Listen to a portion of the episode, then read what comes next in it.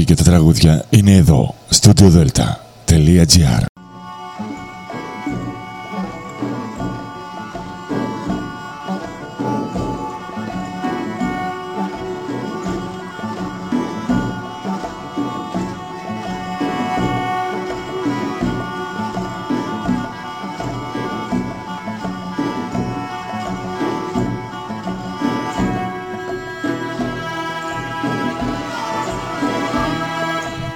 σήμερα κυρίες και κύριοι. Είναι η εκπομπή «Μύθοι και πολιτισμοί» με τη Γεωργία Αγγελή. Ζωντανά από το στούντιο Δέλτα, το ραδιόφωνο της καρδιάς μας.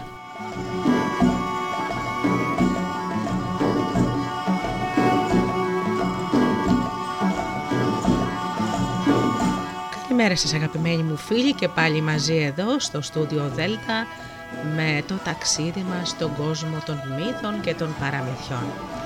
Σήμερα αγαπημένοι μου φίλοι θα σας ε, πω παραμύθια από την Περσία.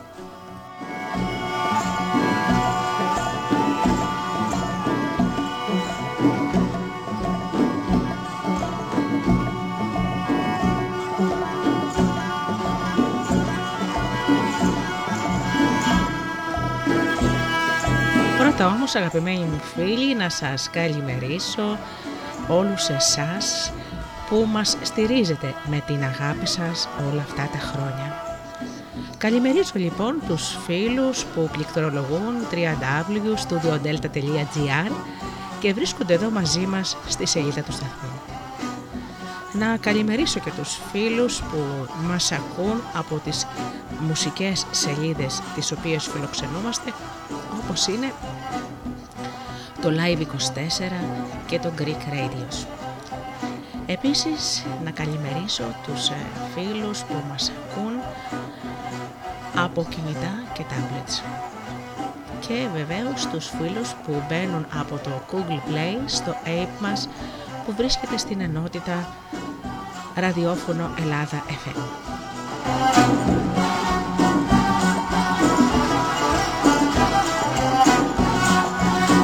Βεβαίως την καλημέρα μου στους αγαπημένους μου συνεργάτες, τον Τζίμι, την Αφροδίτη και την Ωρα. Τα παραμύθια που θα ακουστούν σήμερα βρίσκονται στη συλλογή των εκδόσεων Απόπειρα, παραμύθια από τη Περσία.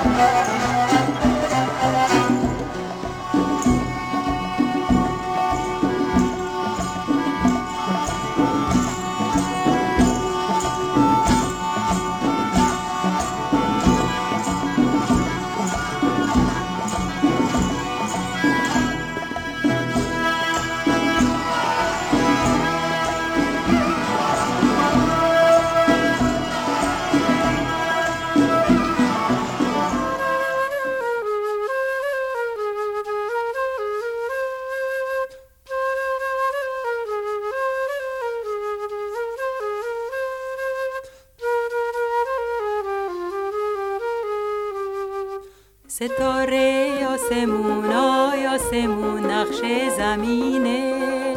خودم انگشتر و انگشتر و یارم نگینه.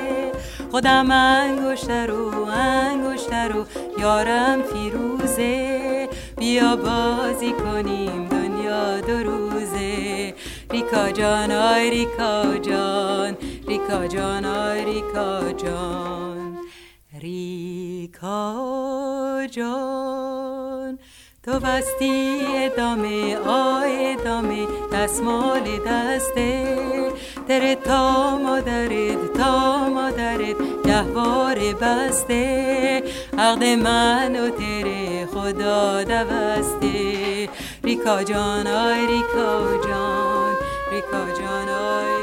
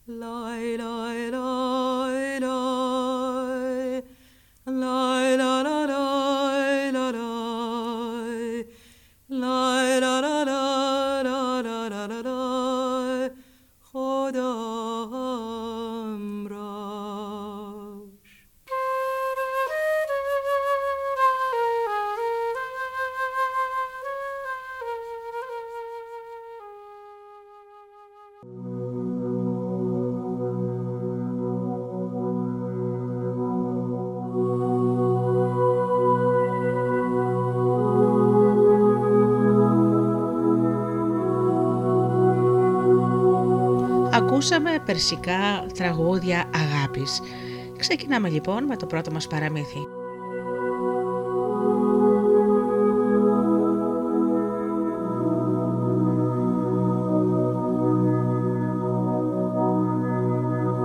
Το όνειρο του υπηρέτη Ήταν μια φορά ένας άνθρωπος που είχε μαγαζί και έναν υπηρέτη. Τις νύχτες ο υπηρέτης κοιμότανε μέσα στο μαγαζί και κάθε πρωί το καθάριζε. Ένα πρωινό, πριν ο δούλος ξυπνήσει ακόμη, μπήκε στο μαγαζί ο αφέντη του και άρχισε τις αγριοφωνάρες. Ακόμη κοιμάσαι τέτοια ώρα. Νευριασμένος ο υπηρέτης άρχισε να καταργέται. Που να μην σε ξαναβρει καλός στη ζωή σου. Έβλεπα ένα όνειρο και μου το κόψε στη μέση. Ο αφέντης παραξενεύτηκε πολύ. Μπα, και τι έβλεπες στο όνειρό σου δηλαδή. Και έπειτα πρόσθεσε γεμάτος περιέργεια. Θα σου δώσω 100 το μαν αν μου το διηγηθείς. Όμως η υπηρέτη αρνήθηκε. Ε, δεν στο λέω. Ο αφέντης παρουσιάστηκε στο Βασιλιά και του παραπονέθηκε. Έχω ένα υπηρέτη που είδε ένα όνειρο και δεν μου το λέει. Ο Βασιλιάς φώναξε τον υπηρέτη. Σου δίνω 100 το μάν και πες μου το όνειρό σου. Όμως ο υπηρέτης πείσμωσε. Δεν το λέω. Τότε ο Βασιλιάς διέταξε. Να διώξει αυτόν τον άνθρωπο από την πόλη. Και έτσι έγινε. Ο υπηρέτης πήγε σε μια άλλη πολιτεία και πλησίασε μια μεγάλη πλατεία όπου ήταν συγκεντρωμένο πλήθος μεγάλο. Τότε ρώτησε έναν άνθρωπο: Τι γίνεται εδώ; Εκείνος αποκρίθηκε: Ο Βασιλιάς έχει μια κόρη που είναι μουγή. Και έβγαλε διάγγελμα ότι όποιος κάνει την κόρη του να μιλήσει θα την παντρευτεί. Εκατό άντρες παρουσιάστηκαν, αλλά κανείς δεν μπόρεσε να κάνει την πριγκίπισσα να μιλήσει. Και οι εκατό θανατώθηκαν. Και γιατί τους σκότωσαν, ρώτησε ο υπηρέτης. Κάθε φορά γίνεται το ίδιο. Έρχεται ένας μυστήρας, αφηγείται στην κόρη του τρεις ιστορίες. Δεν καταφέρνει όμως να τις αποσπάσει λέξη. Έτσι, όποιος δεν κάνει την πριγκίπισσα να μιλήσει, πεθαίνει. Αποκρίθηκε ο άνθρωπος. Τότε ο υπηρέτης αποφάσισε. Αύριο το πρωί θα την κάνω εγώ να μιλήσει. Έτσι δεν θα οδηγήσει πια για κανέναν άλλον στο θάνατο. Οι άνθρωποι σκόρπισαν και πήγαν στα σπίτια τους. Το επόμενο πρωί μαζεύτηκαν πάλι όλοι στην πλατεία. Έφεραν ένα θρόνο για την κόρη του Βασιλιά και μόλις εκείνη κάθισε, τράβηξαν ένα παραπέτασμα γύρω από το θρόνο. Έπειτα έφεραν ένα κάθισμα για τον υπηρέτη να καθίσει εκεί και να της αφηγηθεί μια ιστορία. Εκείνος όμως έστρεψε το πρόσωπο προς την σύναξη, γυρίζοντας την πλάτη στην πρικίπισσα. Ο υπηρέτης άρχισε να μιλάει.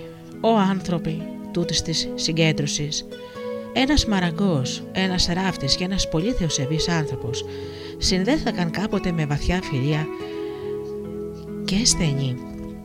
Βγήκαν από την πόλη και έφτασαν σε μια ερημιά. Εκεί κάθισαν σε ένα μέρος να ξαποστάσουν και είπαν «Πρέπει να κρατήσουμε με τη σειρά βάρδιες ως το πρωί». Ήρθε η νύχτα και άναψαν φωτιά. Πρώτα ήταν η σειρά του Μαραγκού να φυλάξει. Σηκώθηκε, έφτιαξε ένα πιστό ομοίωμα ανθρώπου και το έστησε στην είσοδο του σκηνής. Έπειτα πάλι έπεσε για ύπνο. Τώρα ήταν η σειρά του ράφτη. Σηκώθηκε και είδε έναν άνθρωπο να στέκεται μπροστά στη σκηνή. Παρότι όμως του φώναξε και τον ρώτησε ποιος είσαι, δεν πήρε καμία απάντηση.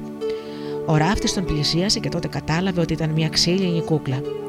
Έραψε ρούχα, τα φόρεσε στον ξύλινο άνθρωπο και πλάγιασε να κοιμηθεί. Τέλος ήρθε η σειρά του Θεοφοβούμενου. Αυτός, σαν είδε την κούκλα, άρχισε να μονολογεί. Ο Μαραγκός έφτιαξε ένα ξύλινο άνθρωπο και ο ράφτης τον έντυσε με, με ρούχα. Εγώ, Θεέ μου, τι πρέπει να κάνω; Τότε ακούστηκε η φωνή του Θεού από τον ουρανό που ανήγγειλε ότι το ξύλινο σώμα θα έπαιρνε ζωή. Οι τρεις φίλοι άρχισαν να φιλονικούν για τον καινούριο άνθρωπο. Και τώρα πέστε εσείς, ποιος από όλους έχει τα περισσότερα δικαιώματα επάνω του; Οι άνθρωποι απάντησαν. Το μεγαλύτερο δικαίωμα το έχει ο Μαραγκός γιατί τον έφτιαξε. Ένας άλλος πετάχτηκε και είπε: Ο ράφτη έχει το δικαίωμα γιατί αυτός του φόρεσε ρούχα. Και η κόρη του Βασιλιά όμως είπε: Τι λέτε, ανόητοι άνθρωποι, το μεγαλύτερο δικαίωμα το έδωσε αυτός που του έδωσε τη ζωή. Έτσι ο υπηρέτης έκανε την κόρη του Βασιλιά να μιλήσει. Η συγκέντρωση σηκώθηκε και ο καθένας πήγε στο σπίτι του, και εκείνη τη μέρα δεν σκότωσαν πια κανέναν. Την επόμενη μέρα ο υπηρέτης έπρεπε να πει τη δεύτερη ιστορία, όμως και αυτή τη φορά τοποθε... τοποθετήθηκε ο θρόνος και η κόρη του Βασιλιά. Παρουσιάστηκε και κάθισε εκεί. Ο υπηρέτης κάθισε και αυτό στην καρέκλα του και έπειτα μίλησε. Ω άνθρωποι τούτους της συγκέντρωσης ήταν μια φορά ένας βασιλιάς και είχε μια κόρη, και ο Βεζίρης είχε τρεις γιους. Και τότε λέει ο βασιλιάς: Δεν μου δίνεις έναν από τους γιους σου να παντρέψω την κόρη μου. Αλλά ο Βαζίρης απάντησε: Βασιλιά μου, άφησε με για λίγο καιρό να διαλέξω. Έδωσε στους γιους του από 200 τομάν στον καθένα και τους πρόσταξε να φύγουν από την πόλη και να εμπορευτούν με αυτά τα χρήματα σε ξένο τόπο για να δει με αυτόν τον τρόπο ποιος ήταν ο πιο έξυπνος. Οι τρεις αδερφοί έφτασαν σε μία πολιτεία και πήγαν στο παζάρι. Ο μεγαλύτερος είδε έναν άνθρωπο που κρατούσε στα χέρια του ένα βιβλίο και τον ρώτησε: Πόσο κόστιζε αυτό το βιβλίο; 200 τομάν, αποκρίθηκε ο άνθρωπος. Κάθε φορά που πεθαίνει ένας άνθρωπος σε κάποια χώρα, τούτο το βιβλίο το φανερώνει. Έτσι ο γιος του Βεζίρι αγόρασε το βιβλίο και γύρισε στο σπίτι.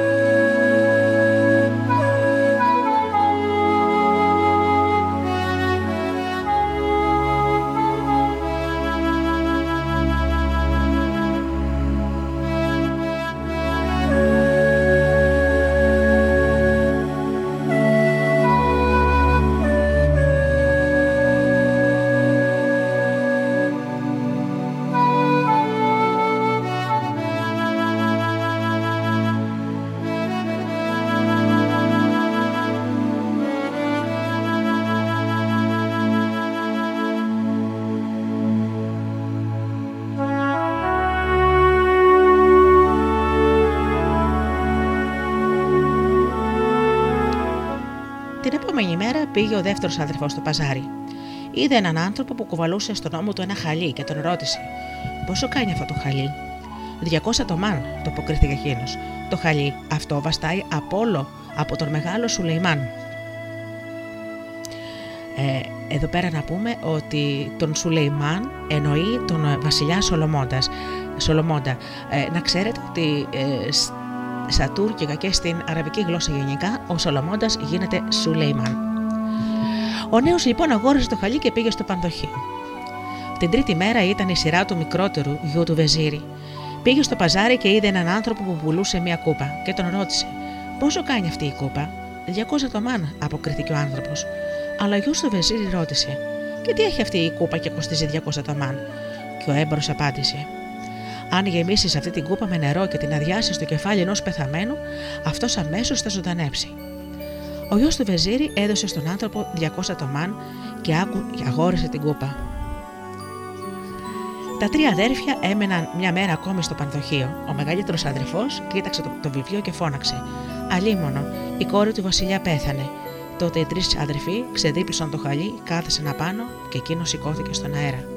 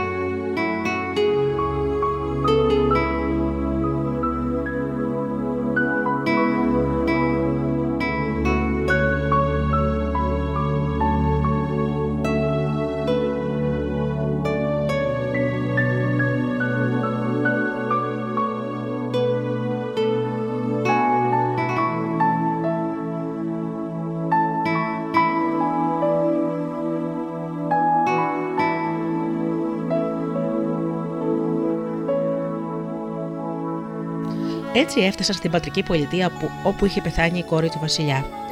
Όλα ήταν έτοιμα για το σαβάνομα και την κηδεία. Φώναξε τότε ο μικρότερος αδερφός: Με τι τάψατε ακόμα, ώσπου να γυρίσω. Έτρεξε λοιπόν, γέμισε την κούπα με νερό και την άδειασε στο κεφάλι της κόρης του Βασιλιά. Και εκείνη ξαναγύρισε στη ζωή. Ανάμεσα στους αδερφούς όμως ξέσπασε διαμάχη. Τώρα πέστε, ποιος από τους τρεις πρέπει να γίνει γαμπρός και να πάρει την κόρη του Βασιλιά; Οι άνθρωποι είπαν: Το δίκαιο είναι να την πάρει αυτός που διάβασε το βιβλίο για το θάνατό της. Άλλοι είχαν διαφορετική γνώμη. Το δίκαιο είναι με τη μεριά αυτού που το χαλί τους επέτρεψε να μετάξουν στην πόλη της της Βασιλοπούλας. Η κόρη του Βασιλιά όμως είπε: Ανόητοι άνθρωποι, το δίκαιο είναι με τη μεριά του, του αδελφού που έδωσε τη ζωή πάλι στην κόρη του Βασιλιά. Η συγκέντρωση διαλύθηκε και οι άνθρωποι πήγαν στα σπίτια τους. Το επόμενο πρωί μαζεύτηκαν πάλι όλοι στην πλατεία και ο υπηρέτης μίλησε. Μια φορά ήταν δύο αδελφοί. Ο ένας ήταν ευσεβής και σοφός, ο άλλος βλάστημος και ο τρίτος χαζός. Ο ευσεβής πήγαινε μια φορά το χρόνο στο σπίτι του αδερφού του.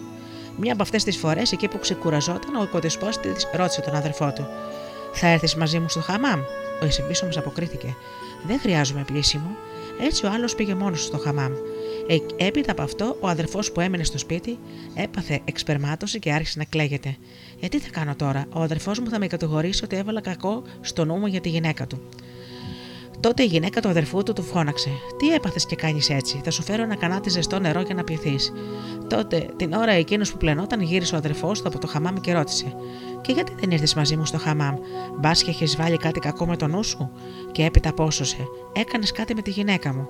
Τότε τα δύο αδέλφια άρχισαν να μαλώνουν, ώσπου έκοψαν ο ένας το κεφάλι του άλλου.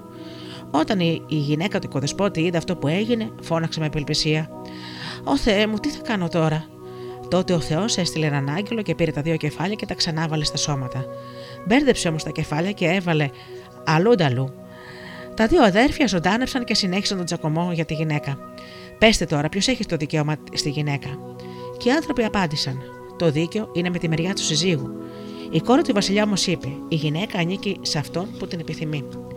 Διαλύθηκε η συγκέντρωση και όλοι πήγαν στα σπίτια τους. Ο υπηρέτης όμως πήγε στο παλάτι του Βασιλιά και πήρε την πριγκίπισσα για γυναίκα.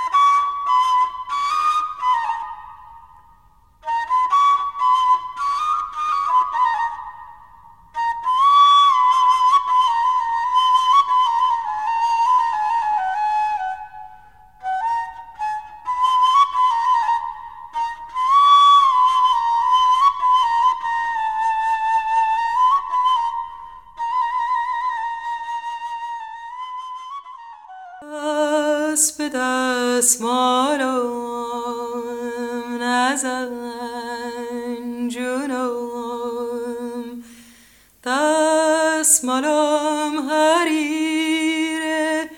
عزیز دلمی دستمالم حریره.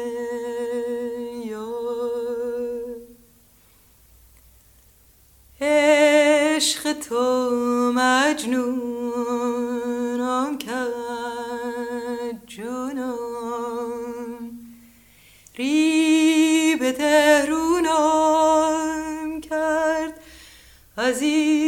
دلمی ری به تهرونم کرد یا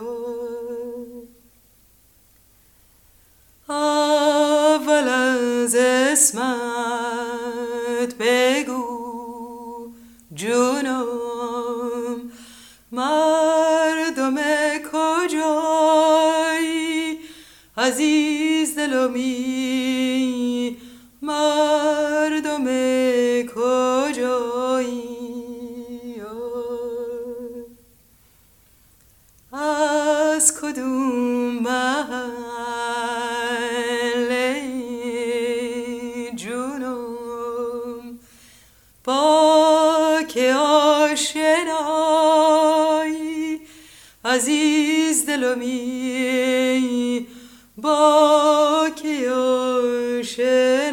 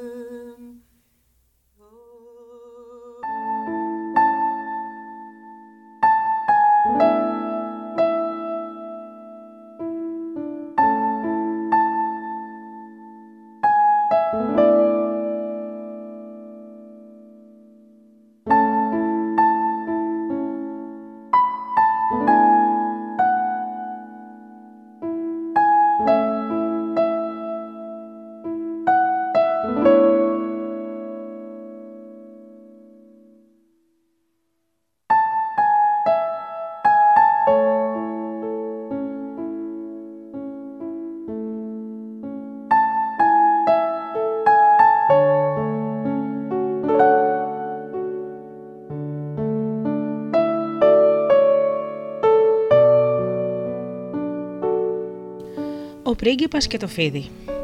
Ήταν κάποτε ένας καιρός που δεν υπήρχε άλλος κανείς παρά μόνο ο Θεός. Ήταν ένας βασιλιάς που είχε ένα βεζίρι και οι γυναίκες και των δυο ήταν καστρωμένες. Μια μέρα ο βασιλιάς είπε στο βεζίρι: Αν το παιδί μου γεννηθεί κορίτσι και το δικό σου αγόρι, θα τα παντρέψουμε.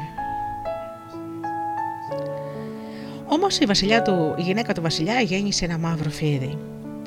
Και η γυναίκα του βεζίρι ένα όμορφο κοριτσάκι.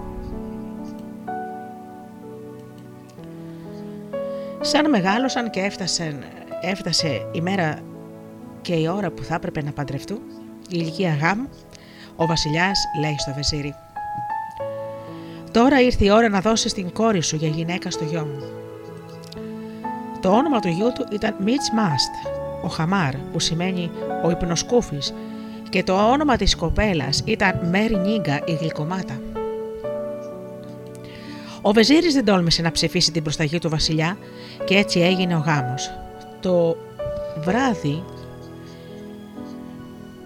της γαμήλιε τελετής, η νύφη και ο γαμπρός πιάστηκαν χέρι-χέρι και έμειναν μόνοι.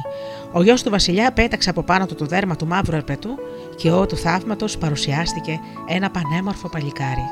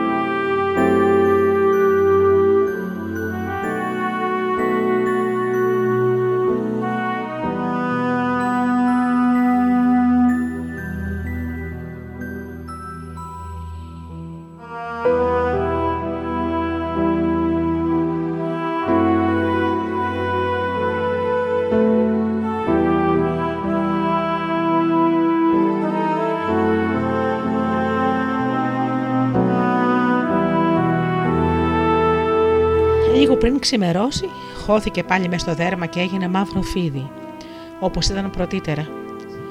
Έπειτα από λίγο καιρό, ο Βασιλιάς έμαθε ότι ο γιος του μεταμορφωνόταν κάθε νύχτα σε ένα όμορφο νέο. Έτσι φώναξε την ύφη του και είπε: Πρέπει να κάνεις κάτι για να εμποδίσεις το γιο μου να ξαναμπεί στο δέρμα του φιδιού. Τότε η νέα γυναίκα ρώτησε τον άντρα της: Πώς μπορώ να κάψω το φιδόδερμα; Εκείνος αποκρίθηκε: Το δέρμα μου μπορεί να το κάψει μόνο μια φωτιά που θα έχει σαν προσάναμα το τσόφι ενός αυγού, ένα μικρό σκουπόξυλο και τρίχα από ωρά ενός σκύλου. Αν όμως κάψεις το δέρμα μου, θα ξεφανιστώ και δεν θα με ξαναδείς ποτέ πια. Η γυναίκα δεν έδωσε σημασία στην προειδοποίησή του και την επόμενη φορά που ο Μίτ Μάστ, ο Χομάρ, βγήκε από το φυτίσιο δέρμα, εκείνη το πήρε και το έριξε στη φωτιά. Μόλις το δέρμα τελείχτηκε στις φλόγες, εμφανίστηκε ξάφνο πρίγκιπας και φώναξε. Έκαψε το φιδό δερμά μου. Τώρα δεν θα με ξαναδείς ποτέ πια. Εκτός αν ψάξεις να με βρεις, ώσπου να λιώσεις 7 ζευγάρια σιδερένια παπούτσια και 7 χάρτινα πανοφόρια. Και με αυτά τα λόγια ο πρίγκιπας εξαφανίστηκε. Η Μέρι Νίγκα ετοιμάστηκε για ταξίδι, προμηθεύτηκε 7 ζευγάρια σιδερένια παπούτσια και 7 χάρτινα πανοφόρια και ξεκίνησε. Η κοπέλα περπάτησε για πολύ καιρό ακόμη. Πήρε όλους τους δρόμους του κόσμου προς τα τέσσερα σημεία του ορίζοντα, ώσπου παπούτσια και πανοφόρια έλειωσαν τελείως. Την ημέρα που έλειωσε και το έβδομο ζευγάρι παπούτσια κάθεσε στην, στην όχθη ενός ποταμού για να ξαποστάσει, είδε μια νεαρή σκλάβα που είχε πάει στο ποτάμι να γεμίσει ένα κανάτι. Η Μέρι Νίγκα τη ρώτησε: Ποια νου σκλάβα είσαι, Η γυναίκα αποκρίθηκε: Είμαι η σκλάβα του Μίτ Μάστ, ο Χομάρ. Και πού είναι τώρα ο ίδιος, Είναι εδώ και σύντομα θα παντρευτεί. Θα πάρει την κόρη της θιά μου. Τότε η Μέρι Νίκα ρώτησε: Σε ποιον θα το πας στο νερό, Στον Μίστ Μάστ ο Χομάρ. Θέλει να πλύνει τα χέρια του. Τότε είπε η Μέρι Νίκα: Θα ρίξω ένα δαχτυλίδι στο κανάτι, και όταν χύσει το νερό στα χέρια του αφέντη σου, φρόντισε να διάσει όλο το κανάτι για να πέσει και το δαχτυλίδι στα χέρια του. Και με αυτά τα λόγια έριξε στο, έριξε στο κανάτι ένα δαχτυλίδι που της είχε χαρίσει ο Μίτς Μάστ ο Χομάρ. Για να τον θυμάται. Η σκλάβα έφυγε και έκανε όπως της είπε η κοπέλα.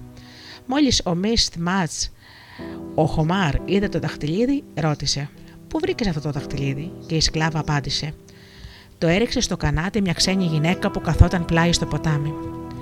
Ο πρίγκιπας πήγε αμέσως και βρήκε τη Μέρη Νίγκα και της είπε Πώς βρέθηκες εδώ; Αν μάθει η θιά μου ποια είσαι, θα σε σκοτώσει αμέσως. Μια λύση μόνο υπάρχει. Να σε πάρω μαζί μου και να πω ότι σε αγόρασε σκλάβα για τη γυναίκα μου. Έπειτα ξερίζωσε μια μπούκλα από τα μαλλιά του, την έδωσε στη γλυκομάτα και είπε: Αν βρεθείς σε κίνδυνο, ρίξε μια από αυτές τις τρίχες στη φωτιά και εγώ θα έρθω αμέσως να σε σώσω αν μπορώ. Στη συνέχεια μαύρισε το πρόσωπό της η Μέρι Νίγκα, την έντυσε σαν σκλάβα, την παρουσίασε στη θιά του και είπε: Σεβαστή θεία, αγόρασα μια σκλάβα για την κόρη σας.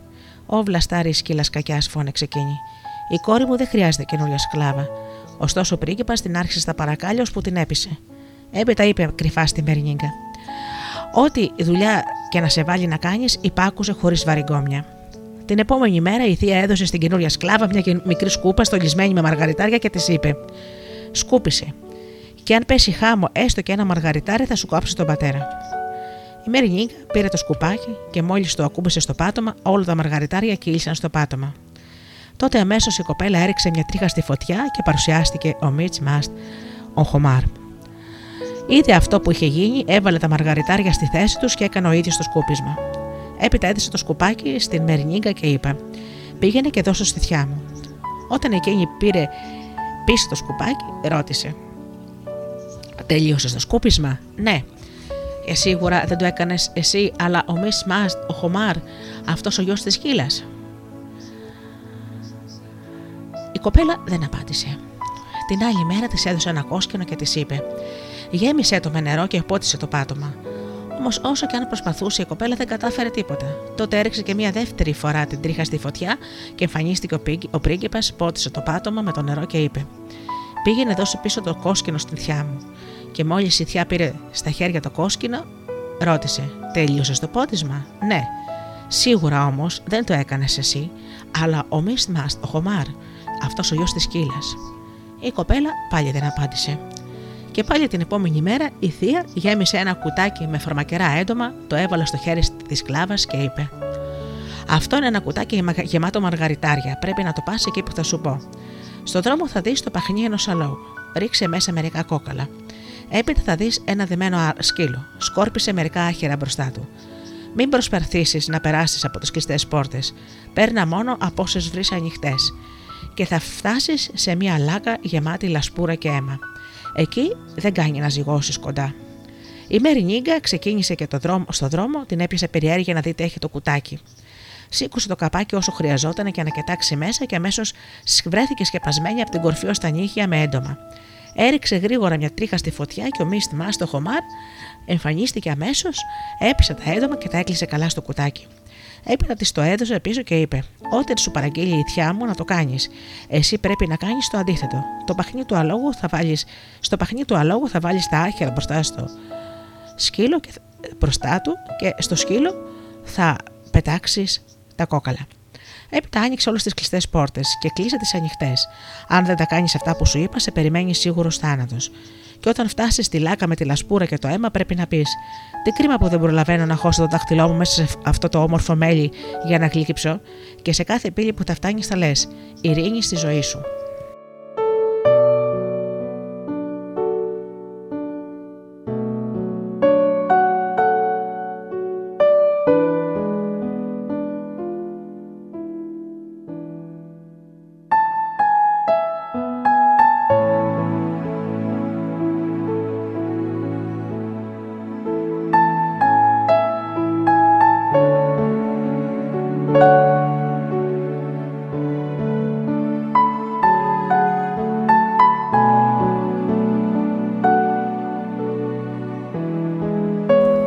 Κοπέλα συνέχισε τον δρόμο της και έβαλε τα άχυρα στο παχνί, έριξε κόκαλα στο σκύλο, Άνοιξε τις κλειστές πόρτες, έκλεισε τις ανοιχτές και όταν έφτασε μπροστά στη λάκα που ήταν γεμάτη βρωμιάς και αίμα, είπε: Τι κρίμα που δεν προφταίνω να χώσω το δάχτυλό μου μέσα σε αυτό το όμορφο μέλι για να το κλείψω. Και σε κάθε πύλη που έφτανε έλεγε: Ειρήνη στη ζωή σου. Ώσπου στο τέλος άφησε το κουτάκι στο μέρος που έπρεπε και γύρισε να φύγει. Τότε το πλάσμα στο οποίο είχε φέρει το κουτάκι φώναξε στο κατόπι της με δυνατή φωνή. Ανοιχτή πόρτα, πιάστην. Όμως η πόρτα αποκρίθηκε. Γιατί να την πιάσω, εσύ με άνοιξες, αλλά αυτή ήρθε και με έκλεισε πάλι. Τότε η φωνή αντίχησε πάλι. Κλειστή πόρτα, πιάστην. Η κλειστή όμως πόρτα είπε: Γιατί να την πιάσω, εσύ με έκλεισες, αλλά αυτή ήρθε και με άνοιξε. Σκυλή πιάστην. Γιατί να την πιάσω, εσύ μου έδινες άχυρο, αλλά αυτή μετά είσαι κόκαλα. Άγολ, άλογο πιάστην. Μα γιατί να την πιάσω, εσύ μετάιζε κόκαλα, αυτή όμως μου φέρε φάτνη με άχυρο. Και τότε η φωνή ούρλιαξε. Βόρβορε και αίμα πιάστε την. Γιατί να την πιάσουμε, ό, ήταν η απάντηση. Εσύ μας απο, αποκαλείς βόρβορο και αίμα. Αυτή όμως μέλη μας αποκάλεσε. Επειδή τα λόγια κουράζουν, η κοπέλα γύρισε τελικά σώα και αυλαβής και μόλις την ίδια θεία ρώτησε: Έδεσαι στο κουδάκι εκεί που σου είπα; Η Μέρη Νίκα είπε: Ναι. Τότε η θεία φώναξε: Σίγουρα δεν το έκανες εσύ, αλλά ο Μίτ Μάστ, ο Χωμάρ, αυτός ο γιος της σκύλας. Η κοπέλα πάλι δεν απάντησε. Τέλος έφτασε η μέρα του γάμου και όταν βράδιασε η θεία, είπε: Θα κολλήσουμε κεράκια στα δάχτυλα της κλάβας για να πηγαίνει μπροστά και να φωτίζει το δρόμο της νύφης. Έτσι στερέωσαν δέκα κεριά στα δάχτυλα της Μερνίκα και τα άναψαν. Στο δρόμο, καθώς η σκλάβα περπατούσε μπροστά, από την νύφη έλεγε συνέχεια: Ο Μίστ Μάστο Χωμάρ, καίγονται τα δάχτυλά μου. Εκείνος όμως αποκρινόταν πάντα. Όχι Μερνίγκα, είναι η καρδιά μου που καίγεται. Ώσπου τέλος έφτασαν στο σπίτι. Ο πρίγκιπας ορμήνεψε κρυφά τη Μερνίγκα. Να φυλάγεσαι απόψε τη νύχτα και να χαιρετήσεις όλα τα πράγματα μέσα στο σπίτι χωρίς να ξεχάσεις κανένα με τα λόγια Ο Θεός μαζί σου υγιένε. Όταν πέρασε η νύχτα, ο Μίστ Μάστο Χωμάρ έκοψε το κεφάλι της νύφης, το έβαλε πάνω στο στήθος της και έφυγε μαζί με τη Μερνίγκα. Πήρε μαζί του μερικά καλάμια, μια βελόνα, αλάτι και λίγο αφρό της θάλασσας.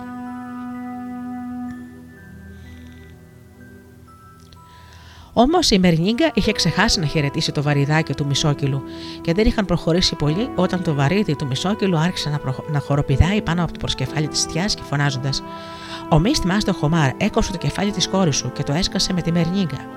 Τότε η θεία και ο άντρας της που ήταν ο Ντεβ, ο Ντεβ ε, στην Περσία είναι το κακό πνεύμα με, με υπερφυσικές δυνάμεις. Υψώθηκαν στον αέρα και άρχισαν να τους καταδιώκουν.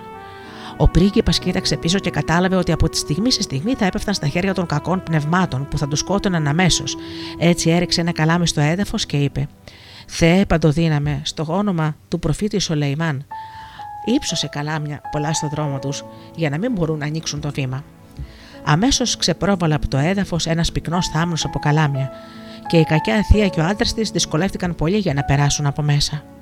Ήταν όταν όμως ο Μιστ Μάστο Χομάρ κοίταξε πάλι πίσω, είδε ότι τον είχαν ξαναφτάσει και με μια δρασκελιά απόσταση. Έριξε τότε μια βελόνα κατά εκεί και φώναξε: Θεέ παντοδύναμε στο όνομα του προφήτη Σολεϊμάν. Ήψωσε ένα δάσος βελόνας.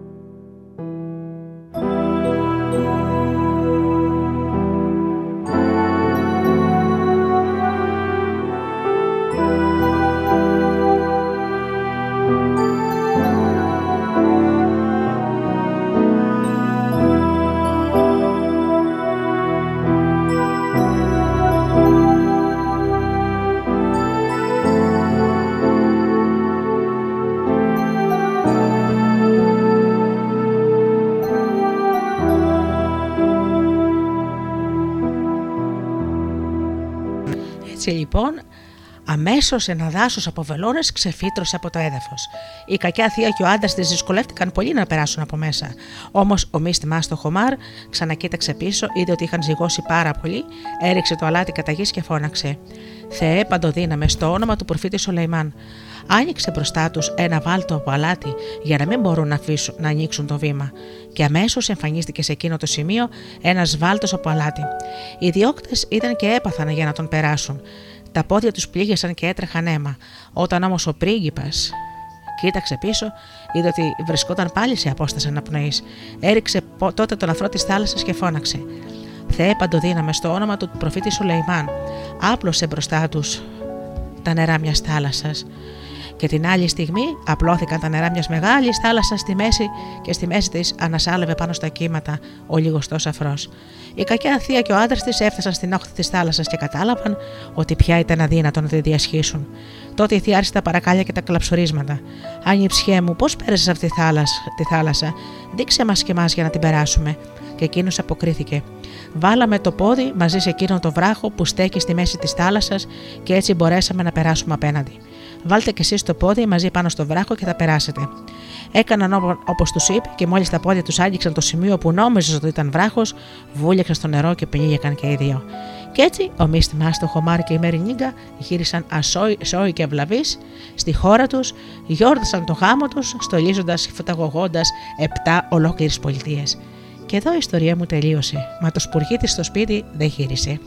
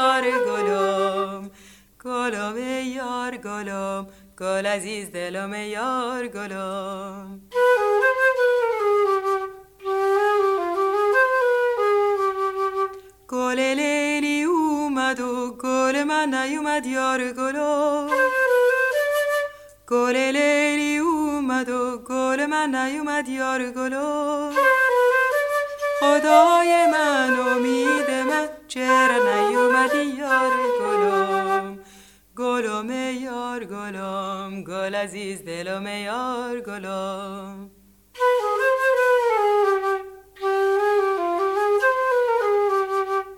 مرغک وحشی چرا رفتی چنین یار گلو مرغک وحشی چرا رفتی چنین یار گلو؟ مشکن دلم دل برم ای نازنین یار گلم. گلم یار گلم گل عزیز دلم یار گلم. گلم یار گلم گل عزیز دلم یار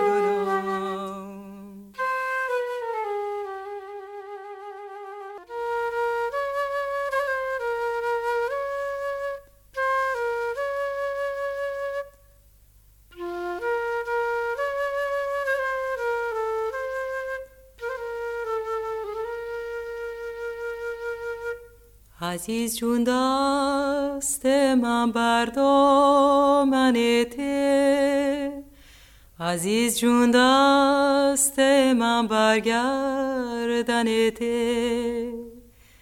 چرا خونه مرا کردی تو شیشه؟ به درگاه خدا نالم همیشه. دگر نکام من بهار هموم. دگر نکام شیخ جلال سلوم. الهی شیخ جلال همه ببکم بکردم امضای بیمه پشیمون. دارین جان دارین جان دارین خدا خدا فاطمه جان دارین دارین جان دارین جان دارین خدا خدا فاطمه جان دارین عزیز جون در مشام می الودا کن آه می الودا کن. سر راهم نشین تگریه ها کن آه تگریه ها کن. اگر خواهی که من زودتر بیایم آه زودتر بیایم. نماز صبح و شب مرا دا کن آه مرا دا کن. ستاره بورین یار با بیمارم امشو. آه بیمارم امشو. بورین یار با امشورینه آه امشورینه تمام دشمنان بیدارن امشو. آه بیدارن امشو. عزیز جون در مشام می الودا کن. آه می الودا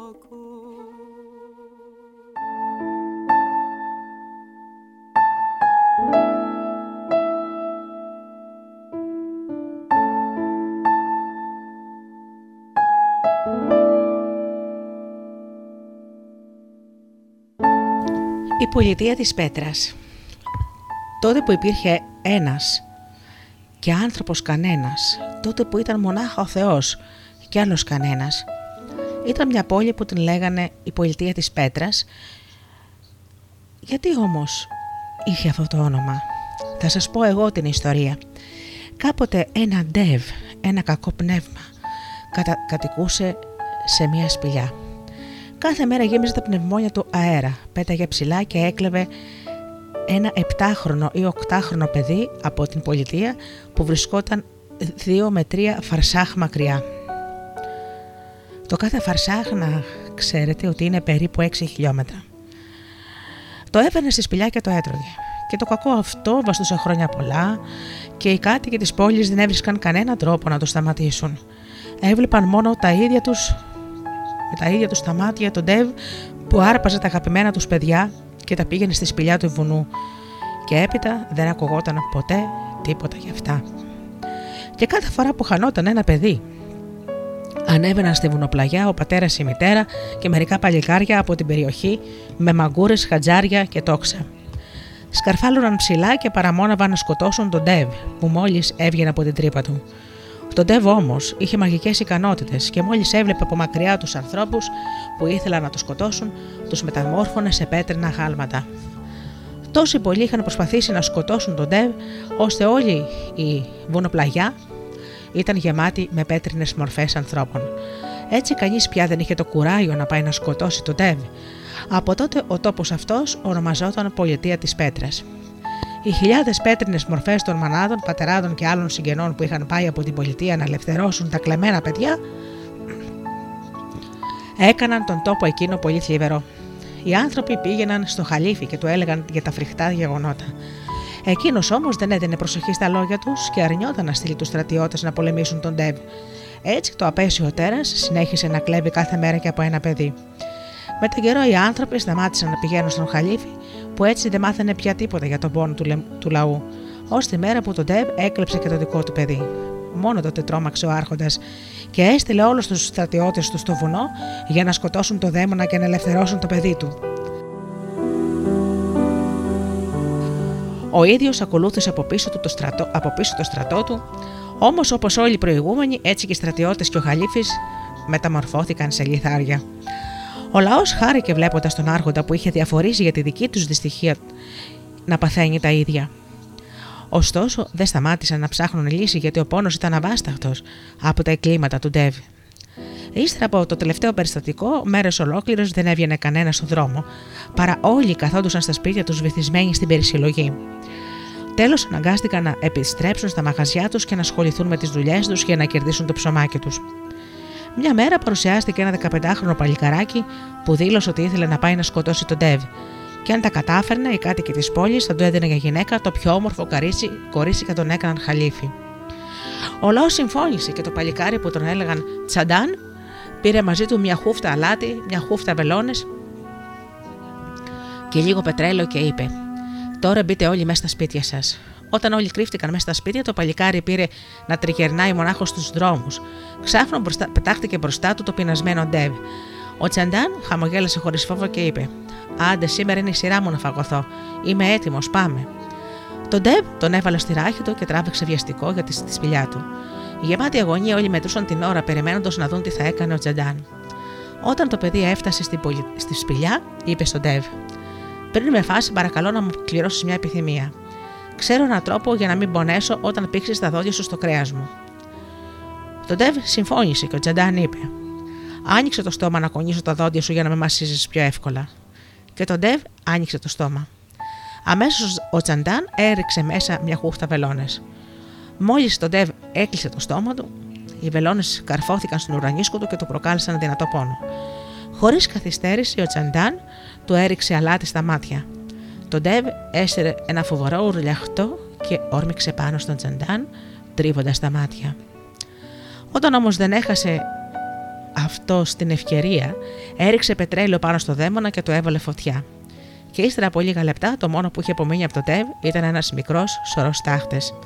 Και καθώς ο Τσαντάν έφευγε από τη σπηλιά, τράβηξε την προσοχή του ένα μεγάλο διαμάντι. Έσυψε και το μάζεψε. Κατηφορίζοντας το βουνό, έφτασε στους πετρωμένους ανθρώπους. Κοίταξε τότε το διαμάντι στο χέρι και είδε πως αστραποβουλούσε στο φως του ηλίου. Κάθε φορά που η λάμψη του έπεφτε σε ένα μαρμαρωμένο άνθρωπο, αυτός ζωντάνευε. Γεμάτος χαρά, ο Τσαντάν έδωσε, ξανάδωσε με το διαμάντι του σε όλους την ανθρώπινη μορφή. Εκτός από τον σκληρό καρτοχαλίφι που τον ζετάνεψε μόνο από τη, ως τη μέση, αφήνοντας τα πόδια του πετρωμένα για πάντα. Με γέλια και χαρές σήκωσαν οι άνθρωποι του σωτήρα τους στα χέρια και κουβάλισαν τον ε, Τσαντάν πίσω στην πόλη. Θυσίασαν μπροστά στα πόδια του χιλιάδες βόδια και πρόβατα και του έδωσαν την πιο όμορφη κοπέλα για γυναίκα και τον ανακήρυξαν άρχοντα. Και όταν ο σκυρόκαρδος Χαλίφη πέρασε την υπόλοιπη τη ζωή του με πόνους και βάζανα, ο Τσαντάν κυβέρνησε ως τα βαθιά γεράματα με σοφία και δικαιοσύνη. Και η ιστορία μας τώρα τελείωσε. Όμως ο κόρακα στο σπίτι δεν γύρισε.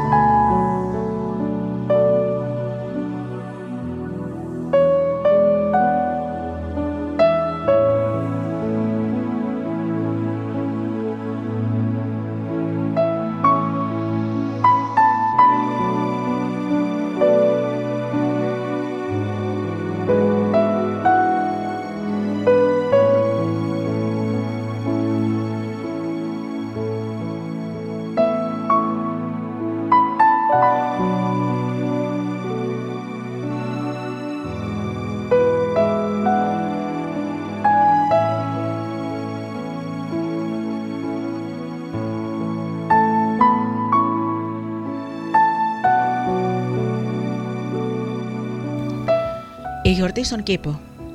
Σε μια πολιτεία ζούσε ένας έμπορος που είχε ένα γιο πολύ χαριτωμένο και όμορφο παλικαράκι.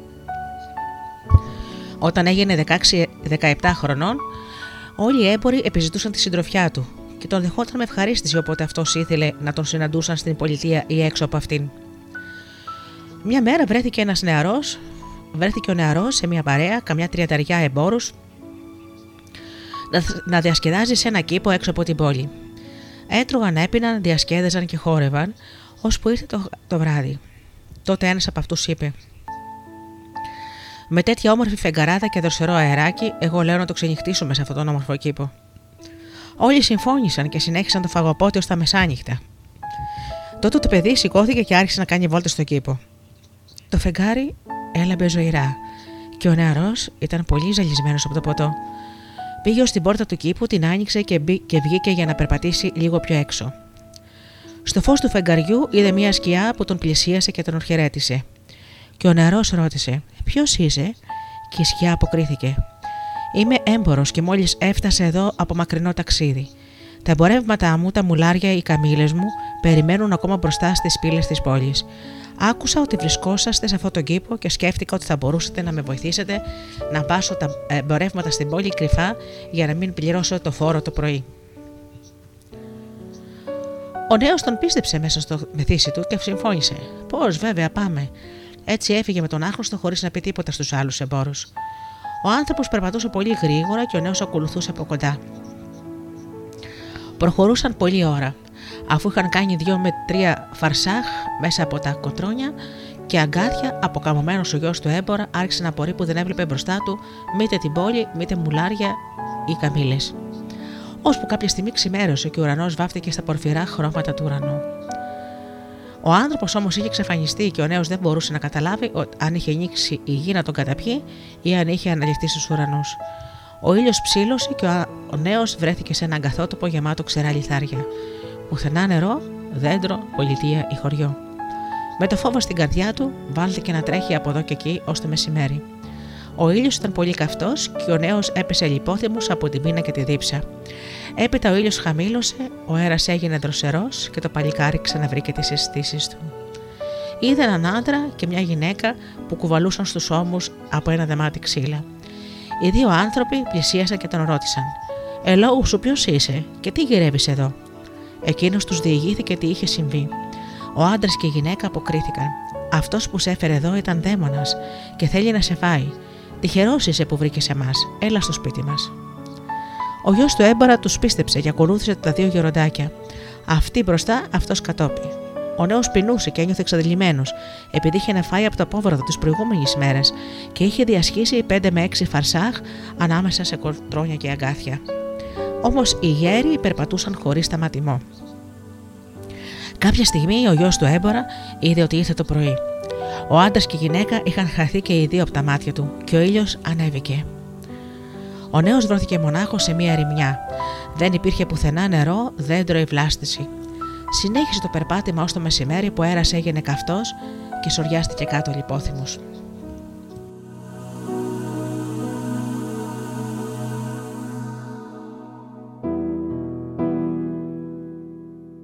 Κατά το σούρουπο ο αέρας δρόσιζε και ο γιος του έμπορα συνήλθε και είδε έναν άντρα με ένα άλογο που κρατούσε στο χέρι τα χαλινάρια.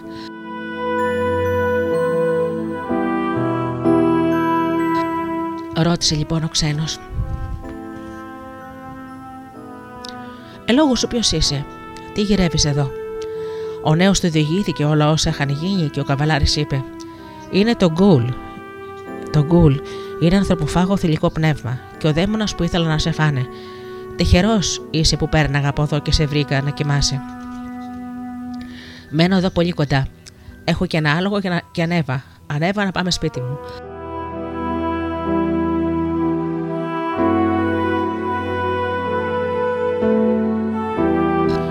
Ο γιος του έμπορα ανέβηκε στο άλογο και ξεκίνησαν. Μια ώρα, δύο ώρες, τρεις ώρες κάλπαζε ο νέος με τον ξένο. Έπειτα σκοτάδι πήρε να πλώνοντα τον ουρανό.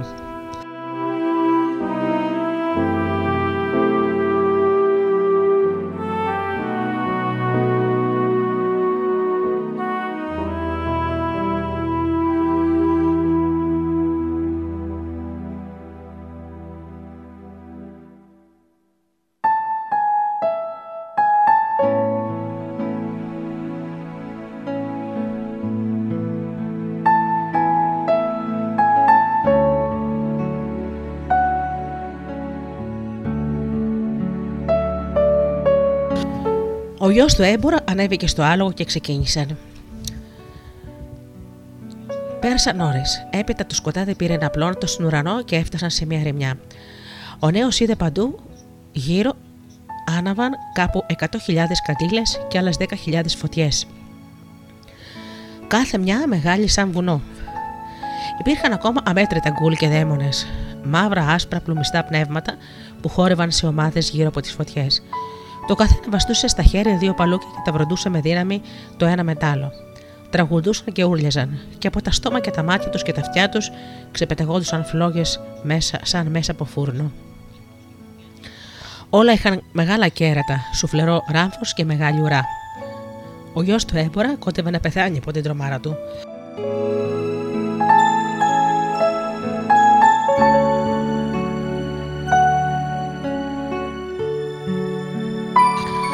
Τότε κοίταξε το άλογο στο οποίο καθόταν και είδε ότι είχε γίνει με τεράστιος δράκοντας με 7 κεφάλια. Για κάθε κεφάλι είχε 7 μεγάλα κέρατα, 7 μάτια, 7 μάτ, 7, Επτά στόματα, επτά μύτες, επτά ποδάρια, επτά φτερούγες και επτά ουρές. Ανίκανος να αντέξει τόσο πολύ μεγάλο φόβο, ο νέος σοριάστηκε στο χώμα λιπόθυμος. Αυτό έγινε τα μεσάνυχτα. Μετά από μία ώρα συνήλθε. Είδε ότι ο ουρανός είναι θεοσκότεινος και γύρω δεν υπήρχε μήτε άνθρωπος, μήτε οτιδήποτε άλλο. Ούτε δαίμονας, ούτε εξωτικό, ούτε φωτιά, ούτε λιχνάρι.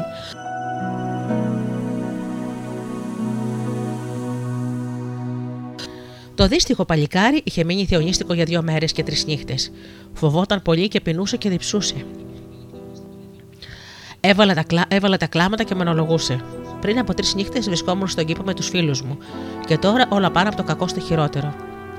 Πήρε να περπατάει ώσπου άρχισε να τον κυκλώνει το σκοτάδι. Έφτασε σε ένα πηγάδι και σκέφτηκε. Τώρα που είναι νύχτα και ο ουρανός σου σκοτίνιασε, μπορεί να έρθει κανένα άγριο θεριό, λύκος, λιοντάρι, λεοπάρδαλι, για να με φάει. Καλύτερα να κρυφτώ σε αυτό το πηγάδι. Σαν ξημερώσει, θα ανέβω πάλι επάνω να δω τι θα κάνω. Έτσι άρχισε το κατέβασμα. Το πηγάδι ήταν βαθύ. Ψαχουλεύοντα με τα χέρια τα τυχώματα, πρόσεξε ότι από τη μια πλευρά το πηγάδι δεν ήταν χτισμένο. Συνέχισε το κατέβασμα αργά. Ύστερα από μία ώρα είδε ένα φως που έπεφτε από μία τρύπα στο εσωτερικό του πηγαδιού. Σκέφτηκε ότι πρέπει να ήταν φεγγάρι. Έβαλε το μάτι στην τρύπα και άνοιξε ένα μεγάλο κήπο γεμάτο λιχνιές.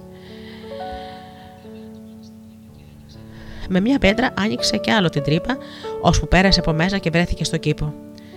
Εκεί, περίπου, εκεί είδε περίπου 50.000 κατήλιες. Μεγάλα δέντρα, λιμνούρες με καθάριο νερό, δέντρα γεμάτα φρούτα. Μετά τρεις νύχτες και δύο μέρες χωρίς νερό, τώρα ήπια όσο τραβούσε η καρδιά του, έπειτα σκαρφάλωσε σε ένα δέντρο και άρχισε να τρώει φρούτα. Καθώς έτρωγε τα φρούτα, είδε ένα ψηλόκρομο γέροντα με μακριά άσπρη γενιάδα και ο γέρος βαστούσε στο χέρι ένα πολύ μεγάλο ραβδί και φώναξε. Κλέφτης! Κλέφτης! Ζήγωσε το δέντρο που απάνω στην κορυφή του καθάτων ο γιος του έμπορα και τον πρόσταξε. Κατέβα αμέσως κάτω. Και ο νέος κατέβηκε. Έπειτα ο γέρος τον ρώτησε: Γιατί μπήκε στον κήπο αυτών των ανθρώπων; Ο νέος έβαλε τα κλάματα και διηγήθηκε στο γέρο την ιστορία του. Εκείνος τον συμπόνεσε. Έπεσε στα χέρια δαιμόνων, μάγων και εξωτικών που ήθελαν να σε φάνε. Χάρη στο Θεό όμως, σώθηκες και έφτασες ως εδώ. Θα πάω τώρα στην πόλη για να φέρω ψωμί και κρέας και, πιλα... και πιλάου. Το πιλάου νυρίζει με κρέας. Φοβάμαι όμως να σας αφήσω τον μονάχο, μήπως έρθει κανένας μάγος ή δαιμονικό. Γι' αυτό πρόσεχε τι θα σου πω. Αν έρθει κανείς στο λίπο, ό,τι και να είναι άντρας ή γυναίκα, δεν πρέπει να κατέβεις με καμία δύναμη από το δέντρο. Έπειτα ο γέροντας έφερε μία σκάλα από βούνευρο. Την κρέμασε από τα κλονάρια των δύο σανταλόδεντρων και στην κορφή τους ακουμπούσε ένα φαρδί ξυλοκρέματο και είπε στο νέο: Ανέβα τώρα στο δέντρο και κοιμήσου στο τιβάνι. Εγώ θα πάρω τη σκάλα για να μην μπορέσει να κατεβεί κανείς. Μην κατέβεις, είδα αλλιώς θα σε φάνε. Ο γιος του έμπορα ανέβηκε με τη σκάλα στο δέντρο. Στο τιβάνι είδε μεταξωτά σκεπάσματα και σεντόνια ποσατέν. Υπήρχε επίσης μια καράφα με κρασί, από το οποίο ήπια ένα ποτήρι και ύστερα πλάγιασε.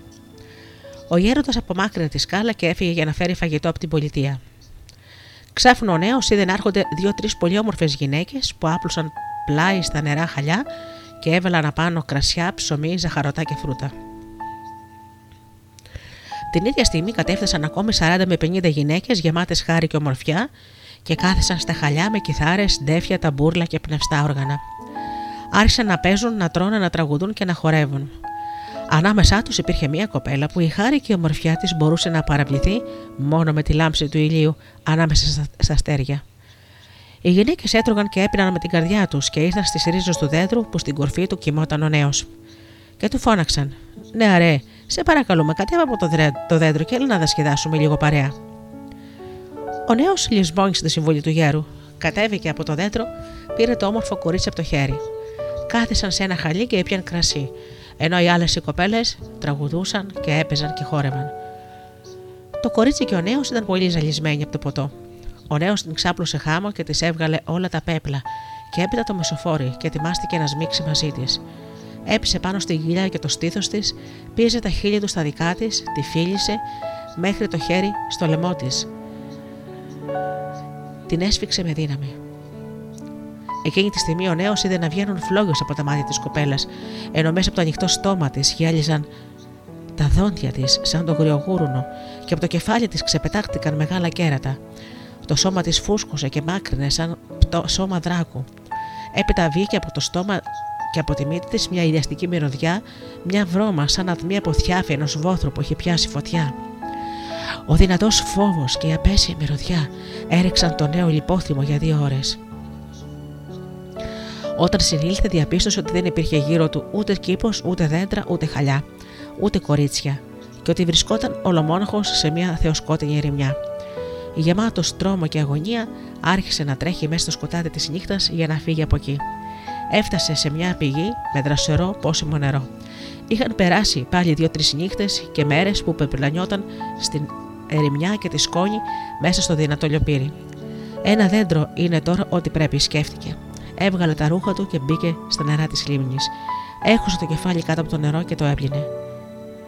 Μόλις ξανά έβγαλε το κεφάλι έξω, είδε στο φως του φεγγαριού ότι βρισκόταν ξαπλωμένος στο μονοπάτι ενό κήπου, του κήπου που διασκέδαζε με τους άλλους εμπόρους. Δεν αργούσε όμως να ξημερώσει. Το νυχτερινό αγιάζι τον περώνιαζε. Σηκώθηκε και πήγε στους συντρόφους του.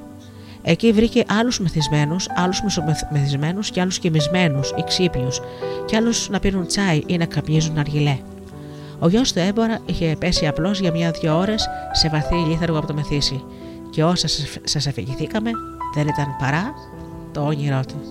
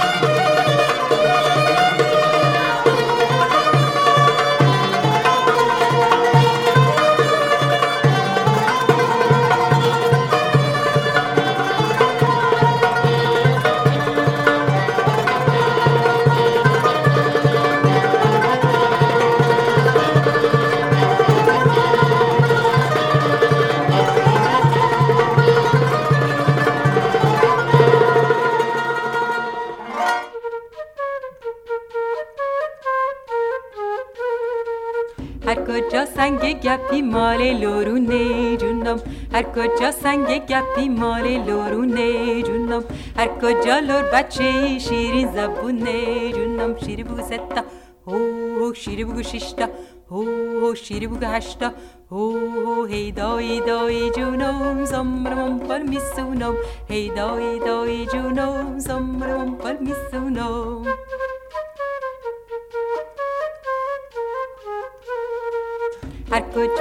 بچه شیرین زبونه جونم هر کجا لور بچه شیرین زبونه جونم هر کجا لور بچه مال لورونه جونم شیری بگو ستا هو شیری بگو ششتا هو هو شیری بگو هشتا هو هو هی دای دای جونم سمرم پل میسونم هی دای دای جونم سمرم پل میسونم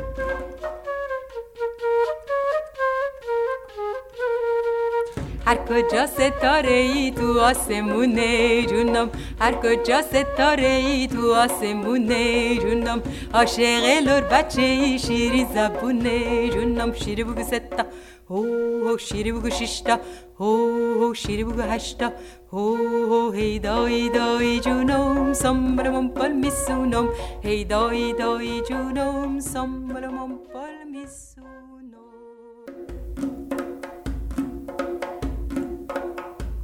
بیشی جار بزنین عالم بدون یار بردن بمو.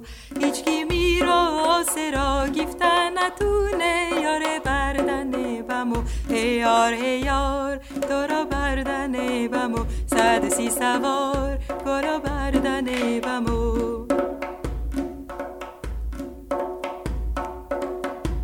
اگر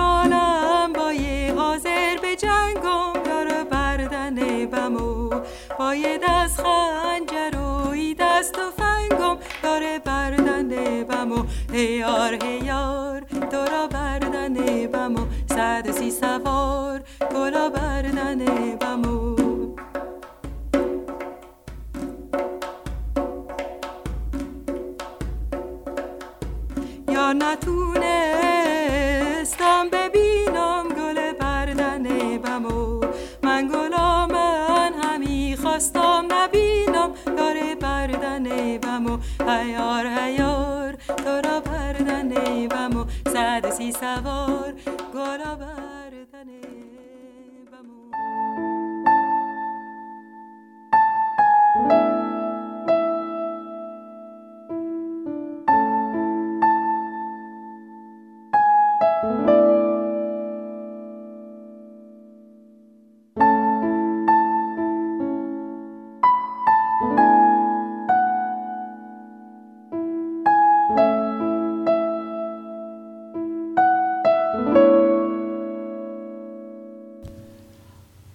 Ο Σάχη Σαμπάς και η φτωχή μάνα.